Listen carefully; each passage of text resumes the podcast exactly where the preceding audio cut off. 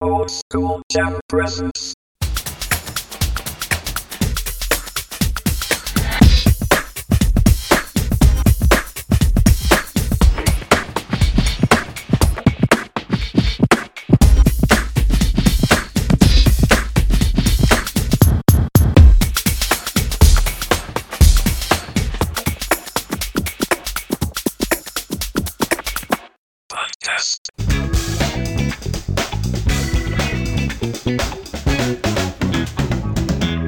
はい、オールドスクールジャム代表の大志です。本日3月3日、ひな祭りです。ひな祭りです。いかがお過ごしでしょうか？はい、最近ね、また MC ミノルとのね、撮れてないということなんで、でも、あのーまた収録日を決めて撮っていく。まあ、月に2回ないし、月1回になっちゃうとは思うんですけど、それでね、あの取りためてお送りするみたいな方向でいきたいと思っておるわけなんです。なのでそれまでは今日から使えるオカルト小ネタということでね話していくので、まあ、ぜひぜひね、あのー興味あるって方もしくは話のネタで欲しい欲しがり屋さんの人もうぜひぜひねおすすめなんでね僕私こんなこと知ってるよとかおそれ知ってるよみたいな感じでもいいですしちょっとした知識を増やす。座学でございます。はい。続いてはこちら。バスン。はい。ポポカテペトル山でございます。まあ山ですやんっていう話になっちゃうけど。ポポカテペトル山こちらですね。メキシコ南部。メキシコシティにほど近い。ポポカトペトル山は標高5426メートルで国内ではオリサバ山これね標高5760メートルあるのでその2番目に高い活火山の山のことを言っております。でなんで、まあ、メキシコシティとね ポポカトペトル山が、まあ、オカルト小ネタになるのか、まあ、そういったところをねこう話していきたいんですけどこれにはねまあちょっとななぜそんなことがあるのっていうことを言いますと現地住民によればねポポカテペトルという名称はナワトル語でね煙を吐く山という意味があるそうで古代マヤの予言ポポカトペトル山の本格的な噴火は人類滅亡の始まりであると言われているとか。はい。まあこれだとちょっと弱いですよね。うん。あの2012年に滅亡すると噂されたね。まあオカルト好きにはたまらないね。古代マヤの予言でございますわ。ポポカテペトル山っていうのはまあ入ってると。でもちょっとこれだけじゃ弱いですよね。終末論とか唱えてる方が強いですから。はい。なんとねポポカトペトル山は UFO の目撃情報がね多数存在していると。これね動画でもあるんです。YouTube でね検索するとね出てきますよ。この火山火口からめちゃくちゃ出入りしているね定点カメラで撮られた映像であったりとかもう何十機っていうね発光物体が飛んでんの。壮観だよあれ。ぜひぜひね見てくださいということでございますわ。はい。でまあメキシコはね何かとこうねいろいろなことがね言われていて、まあ、今一番ホットホットなねスポットになりつつある。そしてその代表するかのようにポポカテペトル山があると。まあメキシコ自体は令和5年去年ですよ。去年の9月にねメキシコ議会でね UFO、UAP に関する初の公聴会が開かれまあ地球外生命体のミイラかなんて言われているお騒がせしたまあニュースにもなりました。いろいろなところでね。はい。僕もリアルタイムでねそのニュースを見ておおとかって思ったりしてましたし。あの過去飛びでねその部分のところを触れているトピックスもあるんでまあ是非ね気になった方はねその過去飛びを拝聴していただくということで。でポポカトペトル山付近だけなくねメキシコの首都メキシコシティ上空に30メートルを超えるとされる巨大な UFO が出現したと。これはですね、UFO はビルの間を縫うように飛行した後、忽然と姿を消したという、この事件はですね、1997年8月に発生したとされ、まあ映像にも収められていると。で、大規模なエイリアンクラフト事件として大きな話題になったそうなんです。だからね、近年こうメキシコのまあ頻発してるよっていう UFO、UAP とね、現象がこう見えるよとは言うんですけど、その以前から激アツなところだったっていう。今まさにホットなメキシコですわ。まあ、気候が暑いっていうのもホットな要因ではあるんですけど、そんなことはさておきね、まあ、ぜひぜひね、チェックしてみてくださいということですわ。はい。ポポカテペトルさんのトピックでございました。いかがだったでしょうか？はい。今回のこぼれ話はですね、まあ、あのーアニメをね、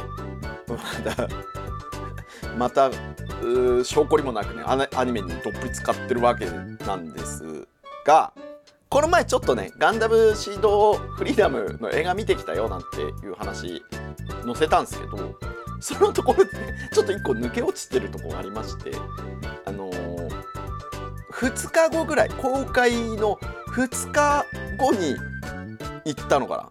そしたらまあまあ満席ですわ。あのね地方の映画館といっても東宝シネマズね地方で言っても、まあ、ほぼほぼ席がないぐらいにあやっぱね十何年越しにこうやる映画だからみんな期待を込めてきたんだろうなって。まあもちろんね代表誌もそうなんですけどねやっぱテンションぶち上がる気持ちは一緒だななんて思ってて年齢層見れば本当になんだおお子さん？ちっちゃいね小学生ぐらいの子かな、まあ、親子連れてきたりとかはたまたね若い世代20代ぐらいとか、まあ、30代そしてまあ代表誌と同じ40代さらにねちょっと50代ぐらいの人もいるのかなって感じでまあ多岐にわたってねこう幅広い層に受け入れられてんだなみたいな風に思ってたんですよ。で僕は単品でその映画を見に行ったんですけどそれをねあの代表誌の可愛い彼女にまあ今日こんなとこ行ってきましたわみたいな LINE をしたんです。でなんか隣に座ってたね男男性ですわ。男性2人組がちょっと俺よりも多分年高いね年齢層高めななのかなみたいな風に感じででもちょっとねオタクっぽかったんだなーなんて。でも結構見に来てる人たちやっぱオタクが多いのかななんだっていう LINE をしたわけですわ。それで帰ってきたね。LINE の返信が「お前もな」って入ってきたんですわ。ヘリそうなんです。大王子ね自分だけは蚊帳の外だと思ってたんだけど、まあ、どっぷり俺もオタクやんってそれが超面白くてその面白を本当はね前回のトピックでねあのトピックじゃないこれ話で話そうと思ったんですけどすっかり抜け落ちててねそんな面白いことがあったってねお前もなってオタクオタク言うてるけどお前もなっていうね面白い LINE が返ってきたと。はい。まあそんなことさておきです。まああのゴールデンカムイを遅ればせながらね見ておりましてようやくアマプラで第4期今現存でエピソードとして公開されてるのは全部見たというところになりました。まあ一個のね、まあ、ゴールデンカムイはこうね北海道にアイヌの人が隠したと言われる金塊を探してそれを見つけるそれがえー、と日本軍であったりとかね、あのー他のななんていうの？盗賊みたいな人かな？ちょっと違った。らごめんなさい。そうねそういう人たちもそのお宝を金塊を巡って探していこうみたいなのに主人公のあの無敵の杉本ですわ。あ無敵じゃない。不死身の不死身の杉本。が来てあのーアイヌの少女のねアシリパちゃんアシリパちゃんと一緒にこうどっちが金塊を早く見つけられるかみたいなね感じでやっていく漫画なんですね。なんか俺が言うと面白くなくなっちゃうね。ね。のもっと壮大なストーリーでねすげえ面白いんですよ。やっぱね一話一話こうちょっとずつ話も進んでいけば仲間が増え増えたりとかねなんか信頼関係ができたりとかね、えーはたまたこう裏切りがあったりとかうわすげえ面白く書かれてて引き込むなーなんて思って見てたらもう次が気になっちゃうじゃん。だから1日3話ぐらいをずっと続けて見ててそれをずっと続けて見てるから他のアニメが見れない。だからねなんだかんだね3週ぐらい飛ばしてるんですよ。いろいろね継続的に見てたアニメ。だからやっとこう見終わったからそこからまあ早々のフリーレンだったりとかいろいろシャンフロも見たりとかね。でアンデッド・アンラクも見たりとかいろいろなものをね今見見漁ってるところなんですよ。まあねいろいろちょっとやっぱね間空いちゃうとこれ年のせいなのか分かんないけど忘れちゃう。ちょっと内容忘れちゃったりしてあれこんな感じでしたっけ？みたいな風にもうなるからまあそれもそれでねまた アニメあるあるなのかなとは思うんですけどまあ結構ねやっぱ楽しいっす。でなんか新しいアニメ発掘してるのかっていうとまあ全然まだそこまで行ってないっていうか今ねああの最新のエピソードまで追いつく作業してる。でこれからまたねなんか面白そうなやつはねこうチェックして、まあ、皆さんとシェアできたりすればいいのかななんて思ってるわけですわ。ここぼれ話的にはね。でもう一つ言うとあのー前回のこぼれ話でね MC みのるのことで触れて、まあ、みのるちゃんの話題をちょっとだけ出しとけばいいわっていう感じでやったらもうすぐ LINE が来ましてね。公開したその日に LINE が来ましてね。俺の扱い雑じゃねみたいなね。いやそんなことはないですよ。もうみのるちゃんあってのねオールドスクールジャム OSJ なのでね。皆さんもねぜひぜひねみのる登場会。ねこのコンビでのねな何？ながらトークをお楽しみください。ということでこんなことをぐだぐだ喋っていてもしょうがないので、あのーいつもの言葉でね締めくくりたいと思います。Bye! Thank you! おいいね。いい感じ。いい感じにこうね収まりましたわ。ねえ。メキシコ行ってみたいよね。